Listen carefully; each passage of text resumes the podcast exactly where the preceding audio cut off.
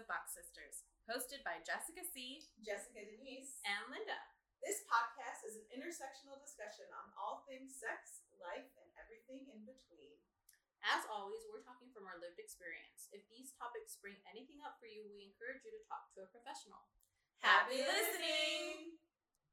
Hi, everybody. Welcome to our podcast. Welcome to our soapbox, I guess, is what we're calling it right now. Soapbox. My name is Jessica Chapman. My pronouns are she, her, and hers. And I am a cis hetero female. And I'm Linda Carrillo. Uh, my pronouns are also she, her, hers. And I'm also a cisgender heterosexual female. And my name is Jessica Denise Dixon, and my pronouns are she, her, hers. I'm a cishet black woman, and we are very excited for this venture. Yeah, I didn't Nice. realize. Sorry, we were doing middle names. Oh, yeah. I would have done a way longer. Oh.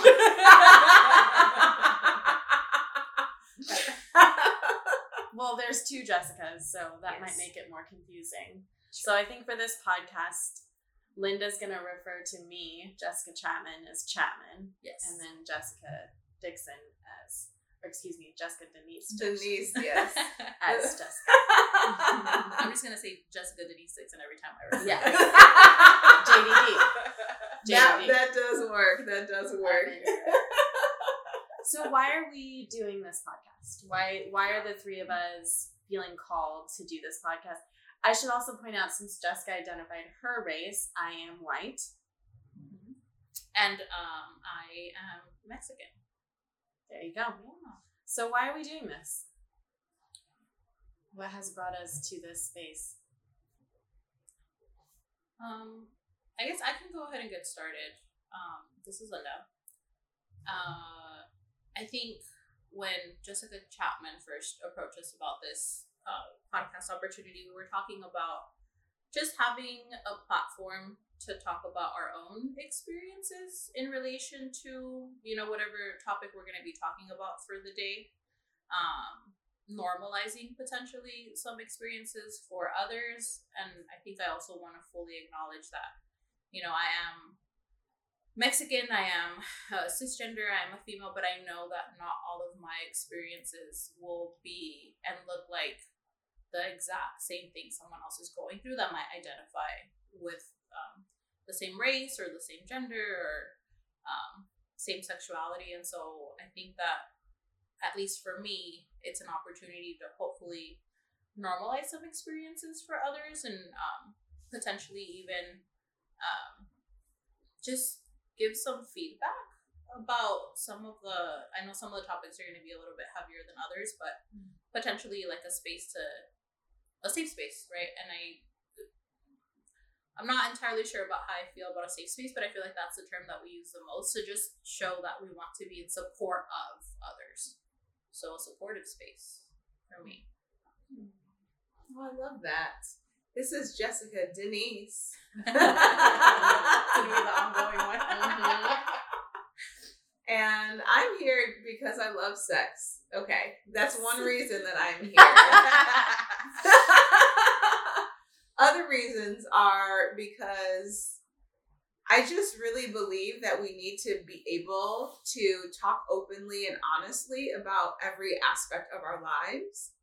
And sex is one that stays in the shadows, and not because it's private, but because there's shame associated with it. And growing up Christian, there's a lot of shame that has been heaped upon this topic of sex.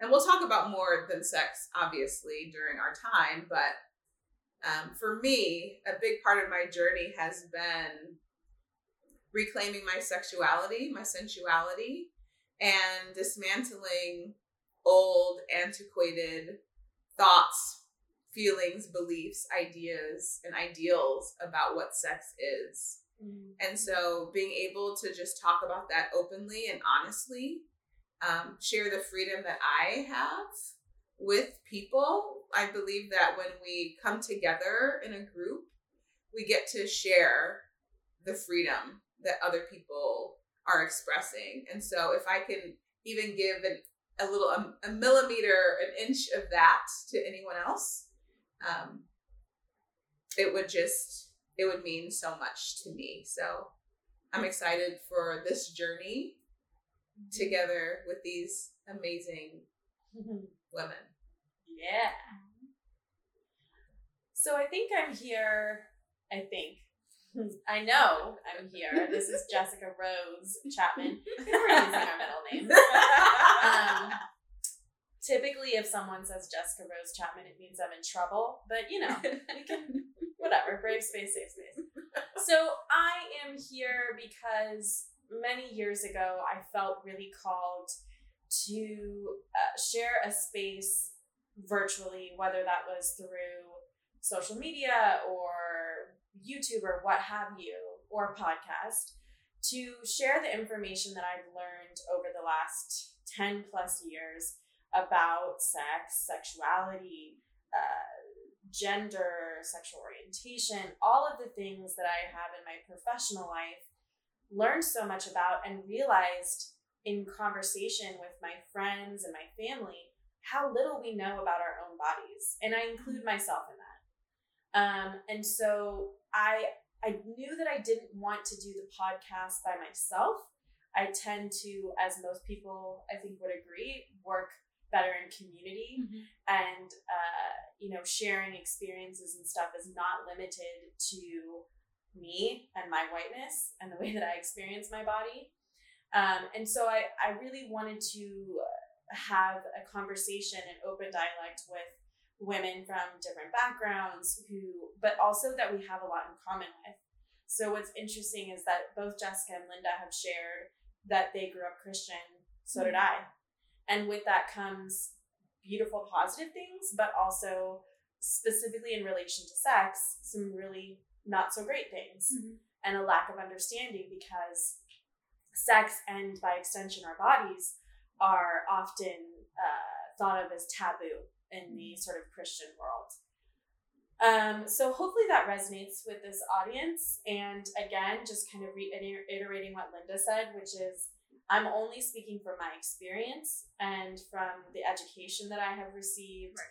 Um, not from, I'm not saying all blonde white girls like me have the same experience or that all women have the same experience as, as I do but rather we're just using this platform as a space to to share and to inform um, and to like have fun too you know Yeah. this is not our full-time job so And I think that when we start to share and we come together, there's always something that connects us, and it's our humanity. yes. And, you know, whether someone is asexual or, you know, polyamorous or whatever the case may be, um, we can all still glean something from just being present to our humanity and allowing for multiple expressions and for things to change within us you know? Like we are not static we're not stuck ever.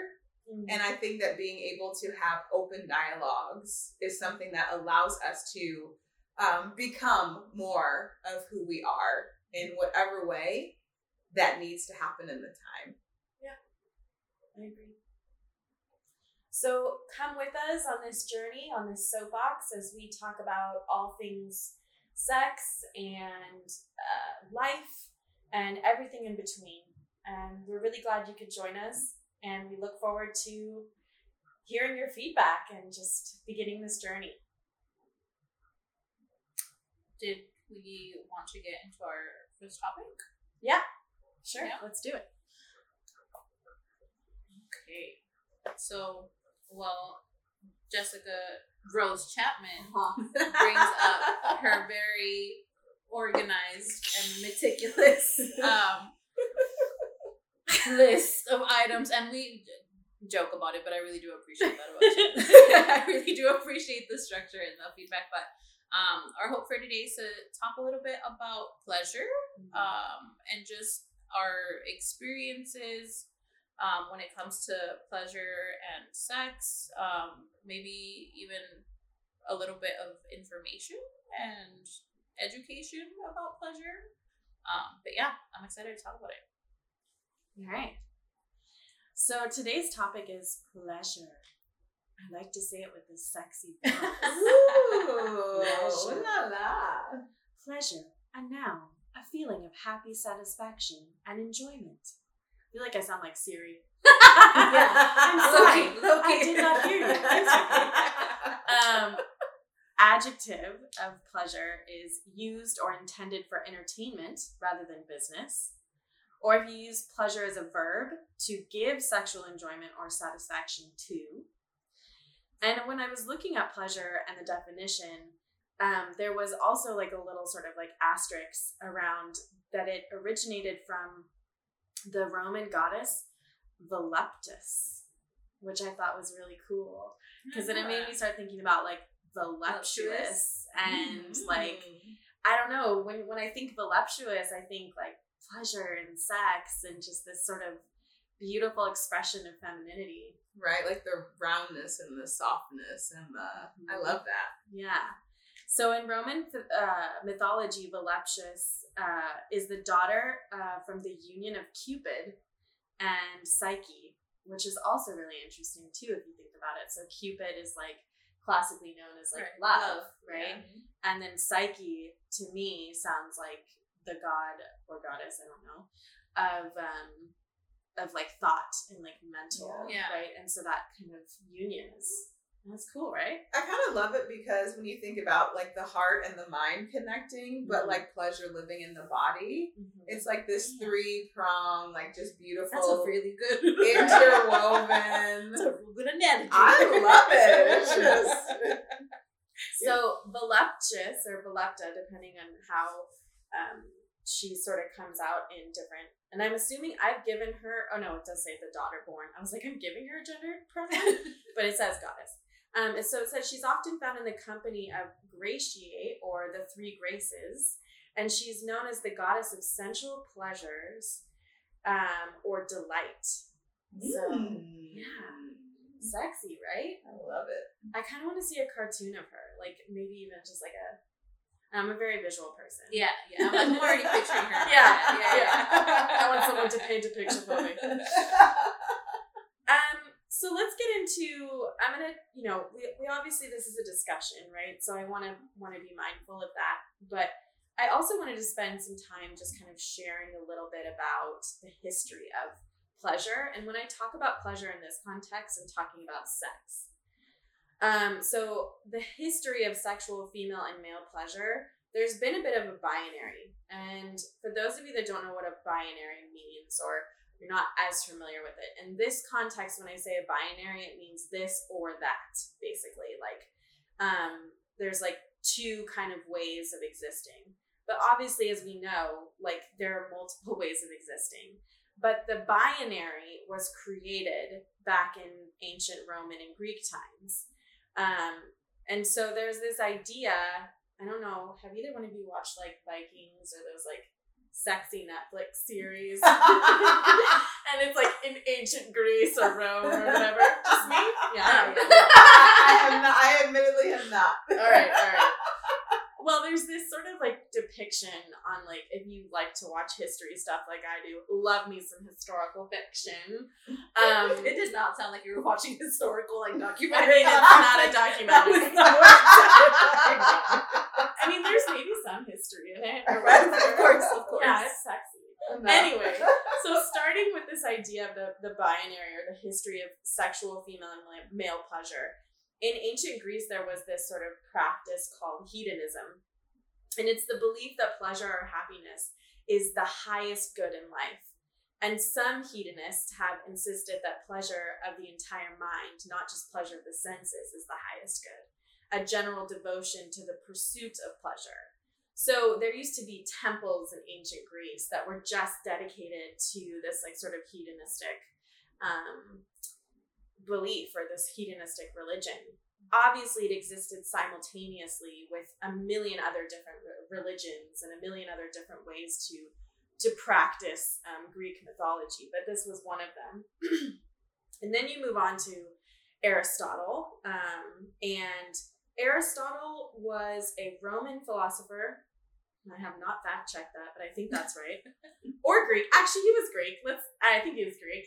Sorry for those of you who are like really into this. So we're not like asterisk, right. asterisk. We're not here to teach about history. So right, right, you know, as much as I'd like to. yeah, caution, caution sign here. Yeah. Make sure you go and check that. Yeah. on. Google, on Google. Fact check. Yeah, that's So first. Aristotle, Aristotle wrote this. Aristotle was a philosopher, and he wrote a lot of different, uh, you know, pieces in which he kind of set out how the world should look or does look according to his philosophy. And so Aristotle actually spent, and if you ever take like a feminist theory 101 course, you're probably going to come across this piece of work, which is called Politics. And Aristotle was kind of the first one in that era to define the roles of women and men. And I should mention that era is more like the Western history. Mm. Um, my my partner is Turkish, and those cultures also equally have a rich history of this sort of stuff. But in our Western world, we sort of have equated the Greeks and the Romans as being part of Western history. Um, but I'm sure that the Egyptians, I know the Egyptians and all of the other, you know, major cultural centers were talking about the same sort of stuff. But, anyways, Aristotle sort of set out this idea of what it is to the roles of women and men. And more specifically, that women have to inhibit the private world and only men belong in the public world. So we're creating this binary already, right? Before centuries before Christ. Um, Aristotle believed that women were inferior to women. For example, in his work Politics, Aristotle states, as regards to the sexes, the male is the nature superior and the female inferior, the male ruler and the female subject. So you're, try- you're starting to like create this binary already. Well, why am I bringing this up? Because in the 20th century, the early 20th century, Papa Freud, aka Sigmund Freud, See. Papa Siggy, um, he had a lot of thoughts on sexuality, as some of you are aware. Uh, just a lot. a lot. He believed that the clitoris was uh, a subordinate penis. He believed that women must abandon clitoral pleasure because the cl- clitoris is inherently masculine. The alleged masculinity of the clitoris is linked to Freud's idea that the female psyche is deeply affected by the castration complex. Have you guys heard of that? No, but say this is just say also more. right. Right, so We're again- just shaking our heads Yeah. as we hear I this. need to hear more Yeah. about this. so the castration complex emerges in the female mind when she this is what freud says when she realizes that she lacks a key feature of the male body i.e the penis recognition of this lack or absence expresses itself as what freud infamously termed as penis envy Oh, that's, That's where where that came from. that's where that came from thank you google Not one time have I ever envied. never in my entire life. With the exception of the whole standing up to be able to Oh, use a restroom yeah. situation, Mm. only because of convenience, but never for anything else related to pleasure. Yeah, I don't think I've ever wanted a penis, except for that. And Right, then right. also, like when I remember when I was younger, I used to like try to like figure out how I could stand up and pee, and I just inevitably wound up just having peed on my leg. Yes. Right. As one does. As one does when one tries to set up that who owns a vulva. Um, yeah, so penis envy is from Papa Freud. Thanks, dude. Of course it is. Um, in this model of thought, the male body is the reference point for female sexuality. Freud conceived of the clitoris as a quote, small penis that does not grow any bigger. It is, in his words, homologous to the penis. Homologous, maybe, but in, inherently inferior nevertheless. Hence his assertions that the mature f- feminine woman ultimately abandons the clitoris as the nucleus of her sexual pleasure. Of, excuse me, as the nucleus of her sexual pleasure. This is definitely a mouthful. Yeah, he wrote that the elimination of clitoral sexuality is a necessary precondition for the development of femininity, since it is immature and masculine in nature. See, I was sidebar, but not a sidebar. No. I was just talking to somebody yesterday about how it just I I don't know if I'm just tired of listening to like white men tell me about yes, and anything and everything about like myself and my body and it's just really funny that this is where this conversation is kind of like forming in terms of like who's the one that's you know kind of creating the basis for Mm-hmm. pleasure and how that relates to females and it's like you know i'm not you know, the, the it's not like i wrote a thesis right of like on just old white men and, and their impact but it's just the more and more like so different types of topics come up the more and more i realize like okay there's a pattern here and i'm not really a fan of who's setting the expectations and the standards for Mhm. um, anything and everything that I feel like kind of constricts us as women and puts us into like certain boxes and certain things that we should and shouldn't be, right? But Yeah. all right, that's my sidebar. No, I mean, but I think, that's, I think that's totally relevant, and I think that's actually like a really good sort of like connection, right? Is that like Freud was writing this around the turn of the last century, during like sort of Victorian era, mm-hmm. and we have inherited a lot of that sort of, at least we in the Western world have Yeah. have sort of inherited that internalization culturally of you know Victorianism and being lesser than not just as human existence people, like Aristotle said, but that our bodies are literally inferior to men. Yeah. No wonder we don't experience pleasure or Yeah. haven't experienced pleasure the way that men do. Yeah. It's not a priority. Right. And it never has been, in my opinion. Yeah, and for me, growing up Christian and having to deal with purity culture, which I don't know if, what your relationship Yep. with that is. there, there was an over focusing on women and making sure that we were not some kind of whore or mm-hmm. temptress Right, right, to men, and men having little to no responsibility for the ways that they show up and the power Yeah. that they held. Yeah. And so, you know, purity culture says like, you know, women, women, you are broken if you have sex. Women, you are. And there's a little bit of that with men, but I have also heard the like analogy of like, it's like when you dip a popsicle in water mm. for men, it just washes off. Yeah. But for what, it, but it completely taints the water. Yeah, I know. Wow. we got some eye rolls. Yeah, this is over here. it's not on video. Yeah, I have never actually heard that analogy. Yeah, either. there are some really, really vile, gross things that have been said about, you know, women and our and our bodies, and it's so funny to me because it's like there's this idea that women are inferior Yeah. Right. or less powerful, but all the power that we hold, Mm. you know, to cause men to quote stumble or Responsibility. It's- All the responsibility that is placed on us of like Cultural responsibility. I think Yeah. women bear yeah. I, I, I say this a lot, and I, I think I heard this in one of my classes that I was taking a million years ago, but that women often bear the brunt of culture, right? Yeah. And so, like, we we hold the key to purity, we hold the key to uh, law and order somehow by our the way that our hair looks, right? Or like the presence of our hair, or you know the the the vulvas that we have, the children that we bear, like. We and yet we're have- lesser than. yeah, but we're still lesser than. It's like we are the carriers of it, but we're less than that. Yeah. The fuck? Yeah. Yeah. So obviously, so we're talking about pleasure, right? So all of that, right? There's this binary. It's created millennia ago, and really like the way that Western culture kind of understood for a super long time about you know sexuality was through Freud, right, and his theories.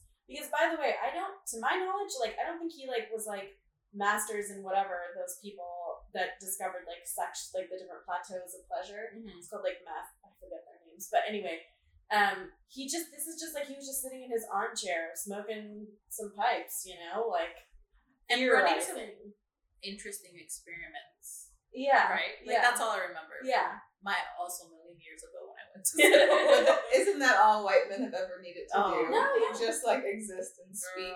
Girl. And everyone's like, yep. yeah. what he says is truth. Publish it. And it Show shall a be million done. dollars. So, speaking of the clitoris, because this is where women often experience the most sexual pleasure. Not all women, and uh, you know, depending on how you define your your genitalia, this can be applicable to you or not.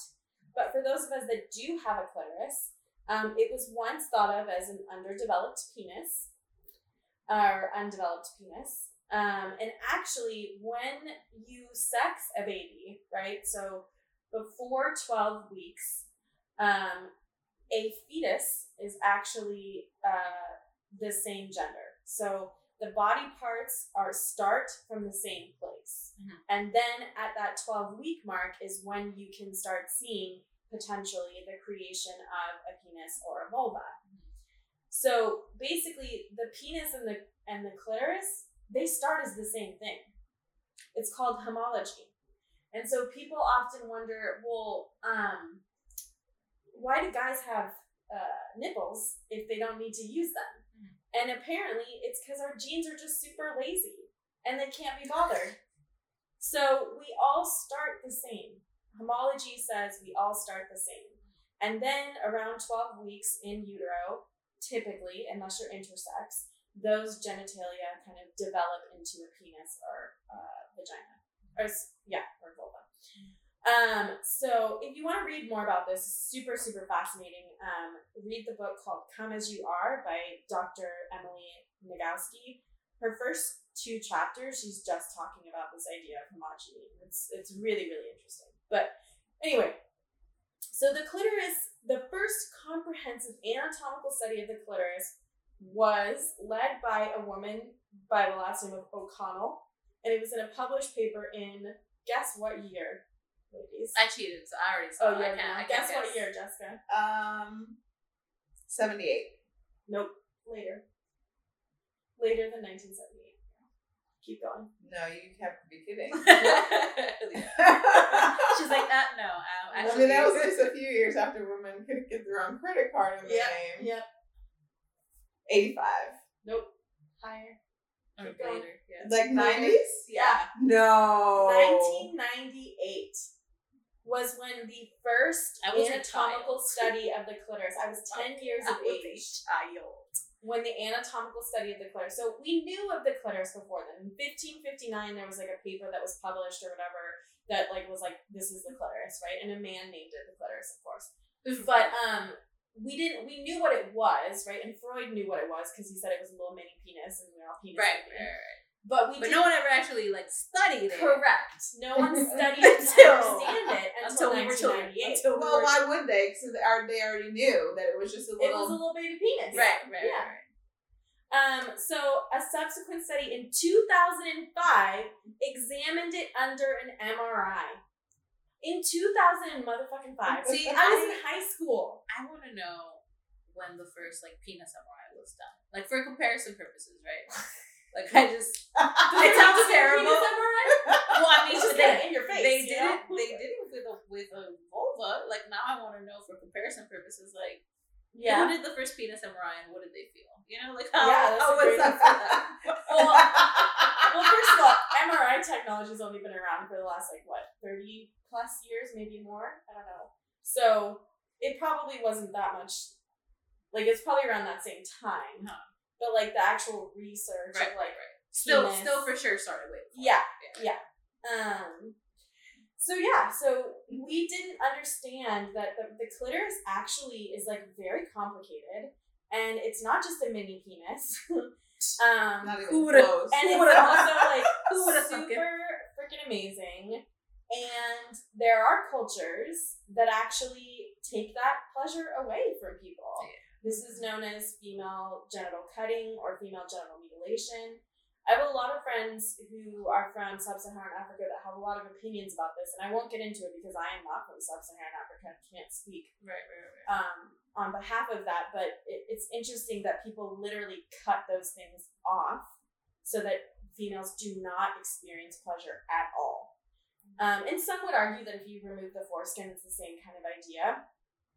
Um, I don't have enough medical information to say whether or not not that's my area of true. expertise. Yeah, but I would say that I don't think it's the same as equating to literally slicing someone's clitoris off.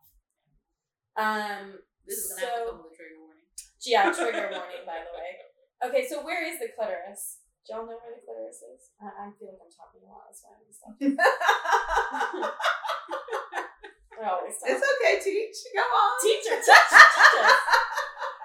So, um, the clitoris is the pleasure center of the vulva. And the reason why I'm saying vulva and not vagina, for those of you who don't know, the vulva is all of the genitalia of a biological female.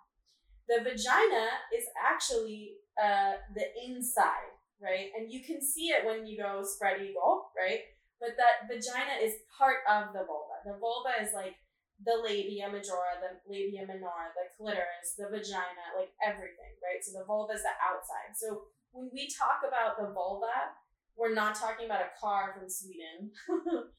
it's,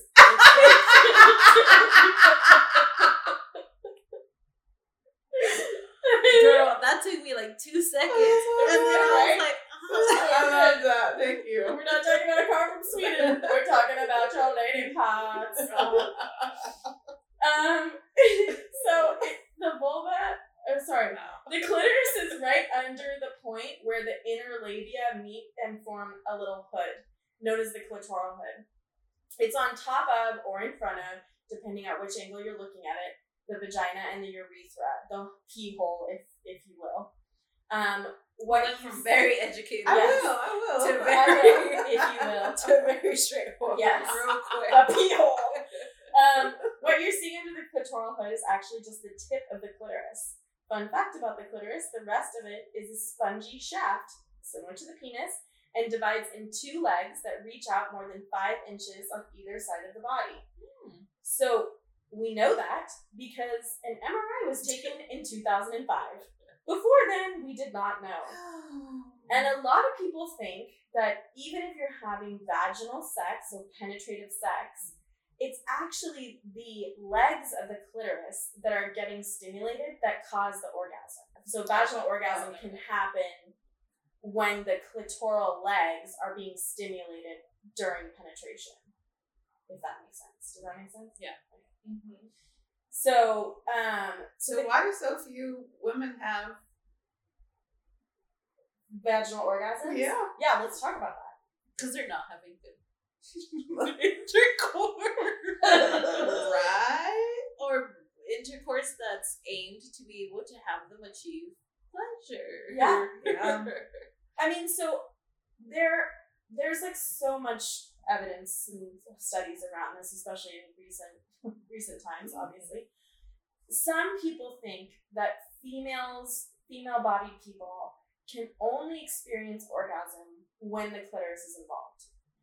But then other other females say that's not necessarily true, right? That they do achieve orgasm solely through vaginal penetration. So you know, it's sort of like two rules of thought. We don't really know for sure mm-hmm. if if vaginal orgasm is one hundred percent possible without the clitoris. But a lot of scientists are saying, well, the clitoris is still involved because it's it's kind of like down there in the weeds, getting stimulated a little bit by potentially the penis or whatever it is that's touching those two legs. Hmm. And in the show notes, I can put a little, like the MRI image of, of the entire Nice. clitoris as well. So this is like the G spot. Right, and so that leads into the G spot. Where is the G spot? What is it? What is it? And is it generic for every single female-bodied person? And the answer is no, it's not. It never is because Right. with female-bodied people, it's always complicated. Um, and so some people think the G spot might actually be related to the legs of the clitoris. So again, the the clitoris is huge. It's so important. It has eight thousand sensory nerve endings more than the penis, the head of the penis. Um, and some people, like I said, primarily orgasm through clitoral stimulation. Um, but others, you know, everybody can speak for themselves on that one. So yeah. So that's the information I have about the, the long history about female sexual pleasure and what even is pleasure. Right. And then I have some some questions for you all. Yeah. Yeah. Yeah, We have, okay. we have answers. Great. So, how do we experience, like, how do you all experience pleasure that isn't sexual? Right? Because pleasure is more than just intercourse or mm-hmm. masturbation or whatever. Right. Yeah, I think when it's in relation to sex, because my immediate actually went to food. And that's part one of our pleasure episode. Stay tuned for part two, where we talk about pleasure and some of our own experiences. Thanks, everybody, for listening.